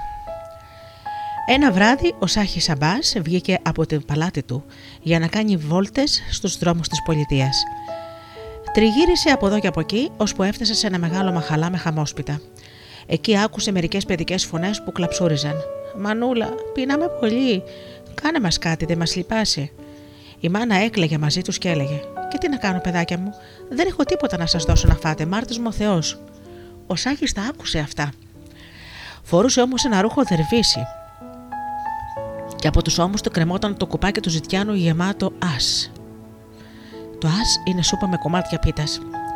Έτσι τον πήγε, μπήκε στο σπίτι, η γυναίκα του τον πήρε για δερβίση, σηκώθηκε να τον υποδεχτεί. Εκείνος κάθισε, έβαλε τη μικρή κούπα με το φαγητό μπροστά στα παιδιά και εκείνα έφαγαν ώσπου χόρτασαν. Όταν ήρθε η ώρα να φύγει, έβγαλε ένα δαχτυλίδι από το χέρι, το έδωσε στη γυναίκα και είπε: Πάρ το και δώσω στο φούρναρι, έτσι θα έχεις ψωμί ώσπου να μεγαλώσουν τα παιδιά σου. Έπειτα σηκώθηκε και έφυγε. Γεμάτη χαρά η γυναίκα πήρε το δαχτυλίδι και έτρεξε στο φούρναρι. Μόλις μπήκε μέσα, έβγαλε το κόσμο από την τσέπη της και το έδωσε στο φούρναρι με, με τα εξής λόγια. Κύριε Φούρναρη, θα σου δώσω αυτό το δαχτυλίδι για να μου δίνεις κάθε μέρα ψωμί στα παιδιά μου. Ο Φούρναρης πήρε το δαχτυλίδι στα χέρια, το πυρεργάστηκε καλά-καλά και είδε ότι ήταν πολύ όμορφο το δαχτυλίδι που άξιζε τουλάχιστον χίλια τομάν. Ποιος σου έδωσε αυτό το δαχτυλίδι, γυναίκα, Κανένας, δικό μου είναι. Αποκλείονται. Σίγουρα από κάπου το σούφρωσες, είπε εκείνος και την έστερε με το ζόρι μπροστά στον αρχηγό της αστυνομίας. Όντα ρουγέ, Χθες το βράδυ αυτή η γυναίκα μου έκλειψε ένα κουτάκι που μέσα φιλούσε ένα δαχτυλίδι. Σήμερα ήρθε να μου το πουλήσει σαν να ήταν δικό της. Εγώ την έπιασα και την έφερα σε εσάς, που είστε ο νταρουγέ της περιοχής, να την τιμωρήσετε πω της αξίζει. Ο Νταρουγέ έδωσε διαταγή στους άντρες του να πιάσουν τη βουκαριάρα τη γυναίκα και να της κόψουν τα αυτιά. Τώρα χάσω από εδώ, της είπε. Εκείνη γύρισε στα παιδιά της και άρχισε να κλαίει και να παραπονιάται για τη μοίρα της. Ω Θεέ μου, είδες τι μας έκανε ο παλιοδερβίσης. Πριν έρθει αυτός, ήμασταν καλύτερα. Δεν μας έφτανε η πείνα, τώρα χάσα και τα αυτιά μου. Δεν ξέρω που βρήκε το δαχτυλίδι, αλλά σίγουρα ήξερε ότι ήταν του φούρναρη, της άθλη άνθρωπε. Αφού ήξερε το δαχτυλίδι ήταν κλεμμένο, γιατί μου το είπες να το πάω πίσω; Παντοδύναμε κάνε να μην ξαναδεί καλό στη ζωή του αυτός ο δερβίση. Μου έφερε τόσο μεγάλο κακό στο σπιτικό μας. Το βράδυ το επόμενο πέρασε από εκεί ο Σάχη Σαμπάς για να, να, να δει πώς πήγαιναν τα πράγματα. Άκουγε πάλι στεναγμούς και παράπονα ακόμη πιο δυνατά από την άλλη φορά. Μόλις μπήκε μέσα, τα παιδιά άρχισαν να τσιρίζουν. Μάνα, ήρθε ο χθεσινό Δερβίσης. Και η γυναίκα είπε: Να μην ξαναδώσω Θεός άσπρη μέρα για τη ζωή σου, Δερβίση.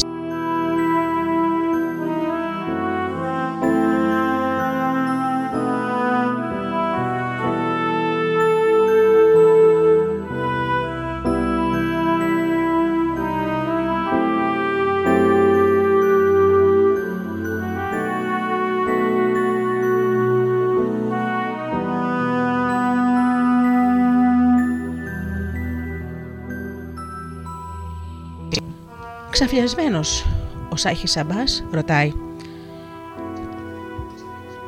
Γιατί το λες αυτό, αδερφή μου; Η γυναίκα του ξεστόρισε όσα έγιναν και εκείνος είπε: Καλά, σήκω τώρα και πάμε στο σπίτι μου. Εκείνη σηκώθηκε, πήρε τα παιδιά του στους ώμους και ακολούθησε το δερβίσι ώσπου έφτασαν στην πύλη του παλατιού και μπήκαν στη βασιλική ευλή.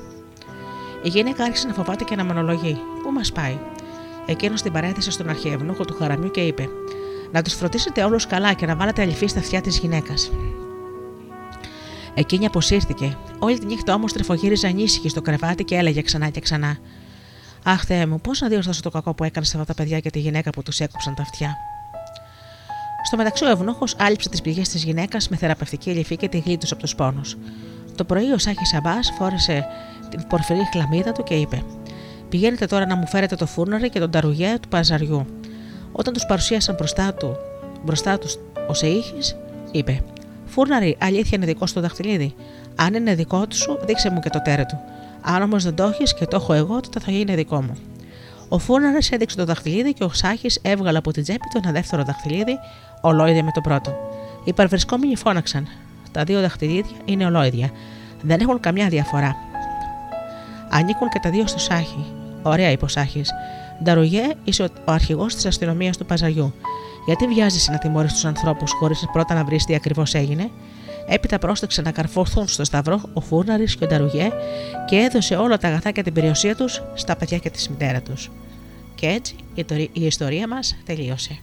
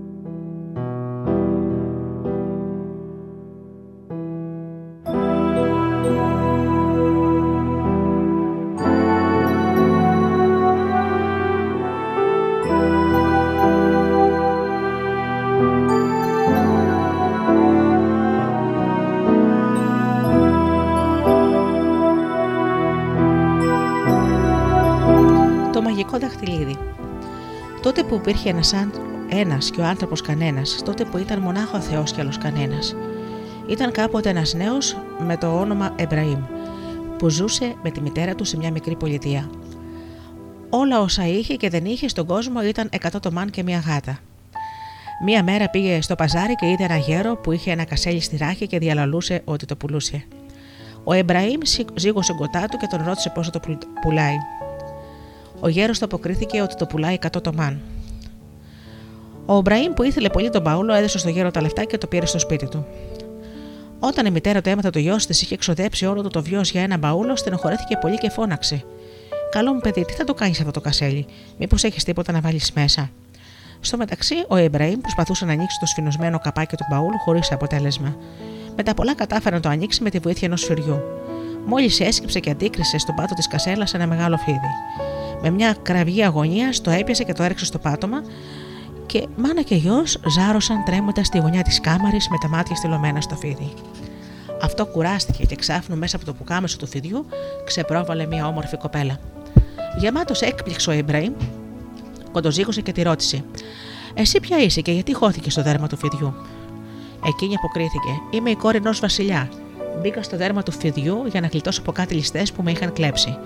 Αν με πας πίσω στον πατέρας μου, στον πατέρα μου θα πάρεις μεγάλη αμοιβή.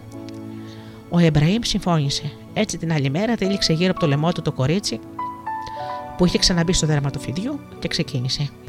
Τα παρακάλια και τα κλαψουρίσματά της μάνας του δεν μπόρεσαν να το αλλάξουν μυαλό.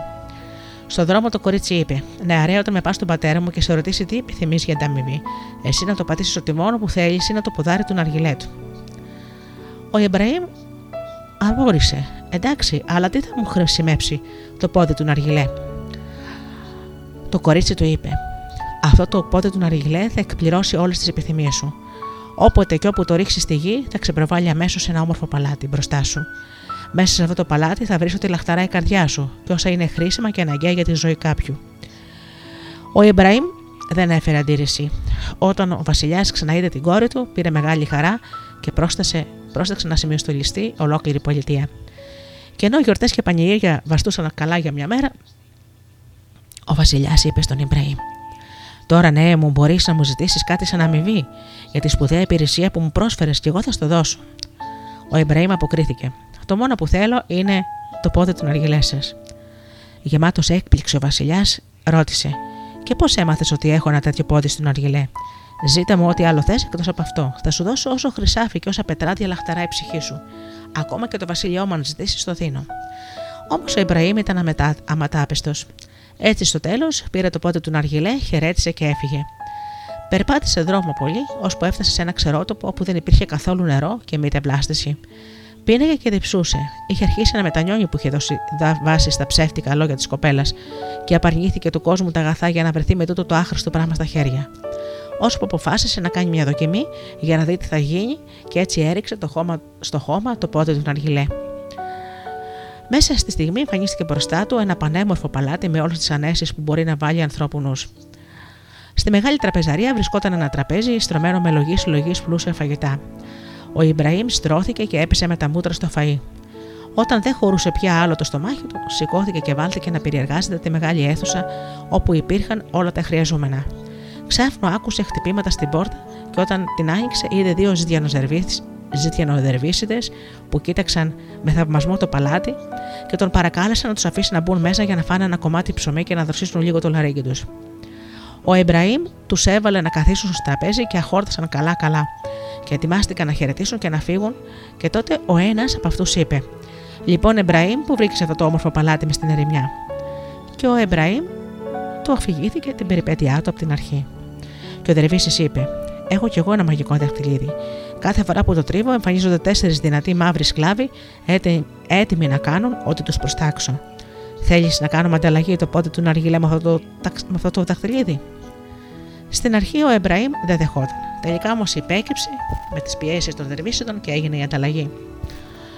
Όταν οι Δερβίσιδε έφυγαν από το παλάτι, ο Εμπραήμ έμενε μονάχος στον ξερότοπο και αμέσως άνοιξε που είχε χάσει μέσα από τα χέρια του ένα τόσο πολύτιμο πράγμα. Μονάχος και άστιγο στο πάλι βάλθηκε να περιπλανιέται στην απέραντη ρημιά και ξάφνου θυμήθηκε το δαχτυλίδι. Το έτρεψε και αμέσως εμφανίστηκαν τέσσερις θεόρατοι σκλάβοι. Ο Ιμπραήμ τους πρόσταξε να του, φέρουν, να του βρουν τους δερβίσιντες και να τους πάρουν το πόδι του Ναργιλέ.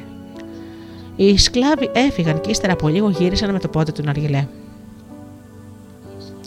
Ο Εμπραήμ συνέχισε γεμάτος χαρά και σύντομα έφτασε σε μια μεγάλη περιοχή, όμορφη. Έριξε το, το πόδι του Ναργιλέ κοντά στο μέρος όπου είχε ο Βασιλιάς το παλάτι του και αμέσως υψώθηκε ένα παλάτι πιο όμορφο και πιο λαμπερό από το παλάτι του Βασιλιά. Όποτε ο Εμπραήμ έτρεβε το δαχτυλίδι στο χέρι του, οι τέσσερις σκλάβοι εμφανιζόταν ευθύς, περιμένοντας με τα χέρια σταυρωμένα στο στήθος την προσταγή του αφέντη τους.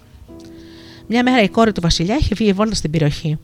Είδε το παλάτι του Ιμπραήμ και ρώτησε τους υπηρέτες σε ποιον ανήκει. Εκείνοι της αποκρίθηκαν ότι είναι ενός νέου με το όνομα Εμπραήμ. Η πριγκίπισσα είπε ότι θέλει να το σκεφτεί και να τον επισκεφτεί μετά, και έτσι ο Εμπραήμ ειδοποιήθηκε για την άφηξη της Βασιλοπούλας. Έκανε τις τις κατάλληλες ετοιμασίες και η πριγκυποπούλα θαμπόθηκε από τη λαμπρή υποδοχή. Έπειτα του ζήτησε να της χαρίσει το μαγικό δαχτυλίδι. Εκείνος της το έδωσε, αλλά μόλις έφυγε η κοπέλα το μετάνιωσε. Πήγε να σκάσει από το κακό του και δεν ήξερε τι να κάνει. Τότε τον πλησίασε η πιστή του γάτα και τον ρώτησε. Γιατί αφάντησε τόσο στενοχωρημένος, ο Εμπραήμ της είπε όσα έγιναν. Η, γάτα του υποσχέθηκε. Σήμερα το πρωί θα σου φέρω πίσω το δαχτυλίδι. Και ο Εμπραήμ ρώτησε: Πώς να το κάνεις αυτό; Η γάτα αποκρίθηκε: Δώσε μου εσύ την άδεια και θα δεις. Έτσι η γάτα έφυγε, πήγε στο παλάτι και κρύφτηκε στην κάμαρα της πριγκίπισσας ώσπου ήρθε η νύχτα. Τότε η κόρη του Βασιλιά μπήκε μέσα για να κοιμηθεί. Η γάτα είδε ότι η κοπέλα πρωτό κοιμηθεί έχωσε το δαχτυλίδι κάτω από τη γλώσσα της. Τώρα τι κάνουμε, σκέφτηκε. Ξάφνου έκανε ένα μεγάλο πίδο και βγήκε από το δωμάτιο. Παραφύλαξε μπροστά σε μια τρύπα στον τοίχο, ώσπου βγήκε ένα ποντίκι. Η γάτα όρμαξε πάνω του και το τσάκωσε. Αυτό άρχισε να τσιρίζει, αλλά η γάτα του είπε: Άμα κάνεις αυτό που θα σου πω, θα σε αφήσω να φύγεις χωρίς να σε φάω. Το ποντίκι συμφώνησε. Έτσι πήγαν στο δωμάτιο της πριγκίπισσας και η γάτα είπε στο ποντίκι: Ανέβα στο πρόσωπο της πριγκίπισσας και χώσει την ουρά σου στο ρουθούνι της. Έτσι θα ταργιστεί και θα πέσει το δαχτυλίδι που έχει κάτω από τη γλώσσα. Το ποντίκι εκτέλεσε κατά γράμμα τις εντολές. Το δαχτυλίδι έπεσε από το στόμα της πριγκίπισσας, το άρπαξε η γάτα και έτρεξε πίσω στον Εμπρέιμ. Εκείνος χάρηκε πολύ και χάιδεψε τη γάτα. Και ύστερα από λίγο ζήτησε το χέρι της πριγκίπισσας. Έγινε γαμπρός του Βασιλιά και πήρε τη μάνα του στο παλάτι. Έτσι η υπόλοιπη ζωή τους πέρασε με χαρά και ευτυχία.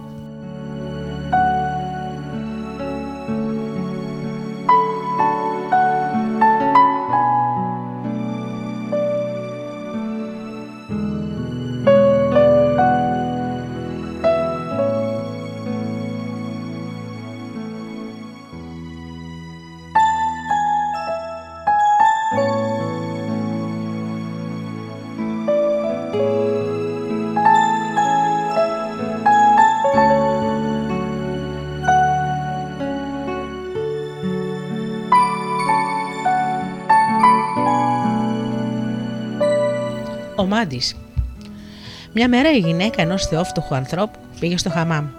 Μόλις βρήκε μια θέση και κάθισε, οι άλλες γυναίκες του χαμάμ φώναξαν: Σήκω γρήγορα από εδώ και πήγαινε να καθίσεις αλλού. Εκείνη ρώτησε: Γιατί, τι τρέχει; Εκείνες είπαν: Σε αυτή τη θέση θα καθίσει η γυναίκα του μεγάλου μάτι του Βασιλιά. Εκείνη τη στιγμή εμφανίστηκαν οι πυρέτριες της γυναίκας του μεγάλου μάτι, έδιωξαν τη φτωχή γυναίκα και ετοίμασαν τη θέση για την κυρά τους. Η γυναίκα έφυγε από το χαμάμ και γύρισε στο σπίτι της, όπου άρχισε να κατσαδιάζει τον άντρα της. Αν δεν γίνει μάντη, θα σε παρατήσω και θα φύγω. Εκείνος είπε: Μα γυναίκα, δεν ξέρω εγώ την τέχνη της μαντίας. Πώς θα μπορέσω να γίνω μάντης; Και η γυναίκα το αποκρίθηκε: Εγώ ένα σου λέω. Αν δεν γίνει μάντη, θα γυρίσω στους γονείς μου. Η γυναίκα του μεγάλου μάτι του Βασιλιά με έδιωξε από το χαμάμ. Θέλοντας και μη, ο άντρας πήγε και αγόρασε ένα από αυτά τα τραπέζια που έχουν οι μάντι. Έπειτα πήγε στο χαμάμ και στήθηκε με το τραπέζι κοντά στην είσοδο. Δύο-τρεις μέρες αργότερα μια γυναίκα από το χαρέμι του Βασιλιά επισκέφτηκε το, το χαμάμ. Γδύθηκε για να μπει στο νερό και έδωσε το διαματοστόλι στο δαχτυλίδι της στην υπηρέτρια να το φυλάξει ώσπου να τελειώσει το μπάνιο της. Η υπηρέτρια όμως ήθελε και αυτή να μπει στο νερό. Έτσι έκρυψε το δαχτυλίδι μέσα σε μια τρύπα στον τοίχο που την έκλεισε με μια τούφα τρίχες που έβγαλε από το κεφάλι της. Έπειτα μπήκε στο αχνιστό νερό. Όταν η κυρία βγήκε από το μπάνιο, ζήτησε από την υπηρέτρια το δαχτυλίδι. Αυτή δεν θυμόταν που το είχε κρύψει. Το δαχτυλίδι χάθηκε, της είπε. Όσο και αν έψαξαν να το βρουν, δεν κατάφεραν τίποτα. Τελικά η υπηρέτρια είδε το μάντι που καθόταν μπροστά στην πόρτα του χαμάμ και είπε: Θα ρωτήσω το μάντι να μας πει που είναι το δαχτυλίδι. Επειδή ήταν τελείως γυμνή, τυλίχτηκε με ένα πέπλο, στρώθηκε χάμο μπροστά στο μάγο και είπε: Γρήγορα άπλωσε τη ράμλ στο τραπέζι και δες που είναι το δαχτυλίδι. Η ράμλ είναι μία άμμος και από τα σχήματα που παίρνει η άμμος στο τραπέζι, ο μάτι καταλαβαίνει που βρίσκεται ένα χαμένο αντικείμενο. Κοιτάζοντα ο μάτι την κοπέλα, πρόσεξε ότι καθόταν σε μία στάση που φαινόταν καθαρά ότι έλειπε μία τούφα από τα μαλλιά της.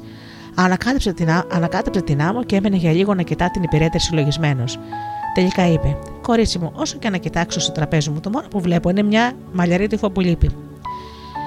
Η υπηρέτρια ξεφώνησε. Δόξα τω Θεώ. Καλά το λες, τώρα το θυμήθηκα. Έδωσε στο μάντι ένα άτομα και έφυγε. Πήρε το δαχτυλίδι από τη σεισμή στον τοίχο και το πέστρεψε στην κυρά της. Μερικές μέρες αργότερα εμφανίστηκε στο χαρέμι του βασιλιά ένα... εξαφανίστηκε στο χαρέμι του βασιλιά ένα κόσμημα. Έφεγαν τον κόσμο να το βρουν, αλλά τίποτα. Τελικά η υπηρέτρια που αναφέραμε πιο πάνω είπε: Στην είσοδο του χαμάμ υπάρχει ένας μάντι πολύ ικανός στην τέχνη της αλήθειας. Έτσι πήραν τον μάντι και τον οδήγησαν στο χαρέμι του βασιλιά. Εκείνος κοίταξε με περισσολογία το τραπέζι και σκέφτηκε. Αν το καλοσκεφτεί κανείς, ένα κόσμο τόσο ακριβό πρέπει να το έχουν κλέψει δύο μαζί. Αφού λοιπόν το έφερε από εδώ και από εκεί μες στο κεφάλι, το ανακοίνωσε. Οι κλέφτες είναι δύο. Τα ονόματά τους όμως δεν θα τα πω ακόμη. Θα ξανάρθω αύριο για όλους όσους μένουν εδώ. Τότε θα σας πω ποιος είναι ο κλέφτης. Έτσι έφυγε και γύρισε στο σπίτι του. Οι δύο υπηρέτριες που είχαν κλέψει το κόσμο μα είπαν: Σίγουρα αύριο το πρωί αυτός ο άνθρωπος θα μας φανερώσει. Πρέπει να πάμε στο σπίτι του και να του δώσουμε 100 τομάν για να μην πει ότι εμείς το κλέψαμε. Έτσι έδωσαν στο μάντι 100 τομάν. Εκείνος πήρε τα λεφτά και είπε: Πολύ ωραία. Χθες είδα στο χαρέμι του Βασιλιά μία πάπια με σπασμένο ποδάρι. Δώσε στην πάπια να φάει το δαχτυλίδι και μην φοβάστε τίποτα. Την επόμενη μέρα ο Μάντι πήρε στο χαρέμι. Οι υπηρέτριες πέρασαν μία-μία από μπροστά του και το ίδιο έγινε με τους υπηρέτες, μετά τις κότες και τις πάπιες, και ώσπου έφτασε η σειρά της πάπιας με το σπασμένο πεδάρι. Τότε ο Μάντι είπε: Το κόσμο είναι στο στομάχι αυτής της πάπιας. Σκοτώστε την και θα το βρείτε. Και πραγματικά σκότωσαν την πάπια και βρήκαν το κόσμημα. Όταν όλα αυτά έφτασαν στα αυτιά του Βασιλιά, ονόμασε τον άνθρωπό μας μεγάλο μάτι της αυλής και το έδωσε χίλια το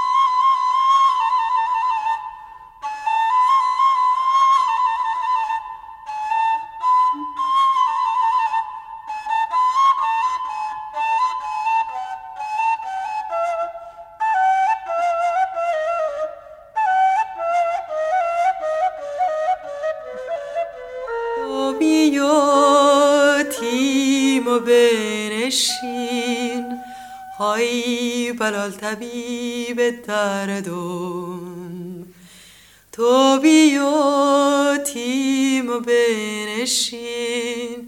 های بلال طبیب دردم نای نای گل نای نای گل نای نای گل. وای دادن اومدیم مردم Lay nay kul, lay nay kul, lay nay gul وای دو دن اومدیم مرد از غم نادیدنت های بلال لیل و سردم از غم نادیدنت های بلال لیل و زردم نای نای گل نای نای گل نای نای گل وای دادن اومدی من مردم نای نای گل نای نای گل نای نای گل وای دادن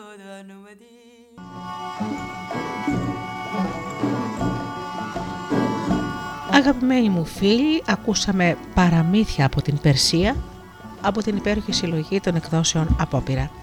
Οι εκδόσεις Απόπειρα έχουν πολύ όμορφες συλλογές παραμυθιών από όλο τον κόσμο και με ειδικούς τίτλους.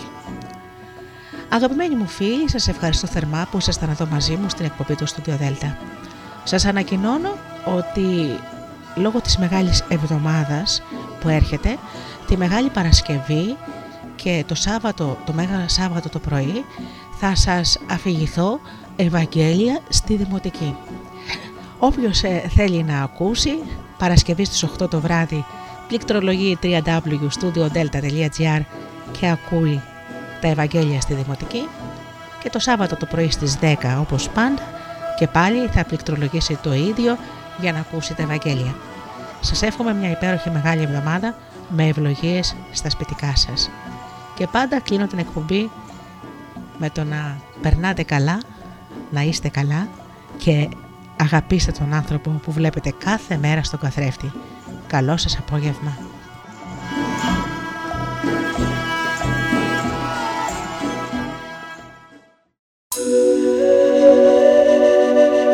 Η μουσική και τα τραγούδια είναι εδώ στο Delta.gr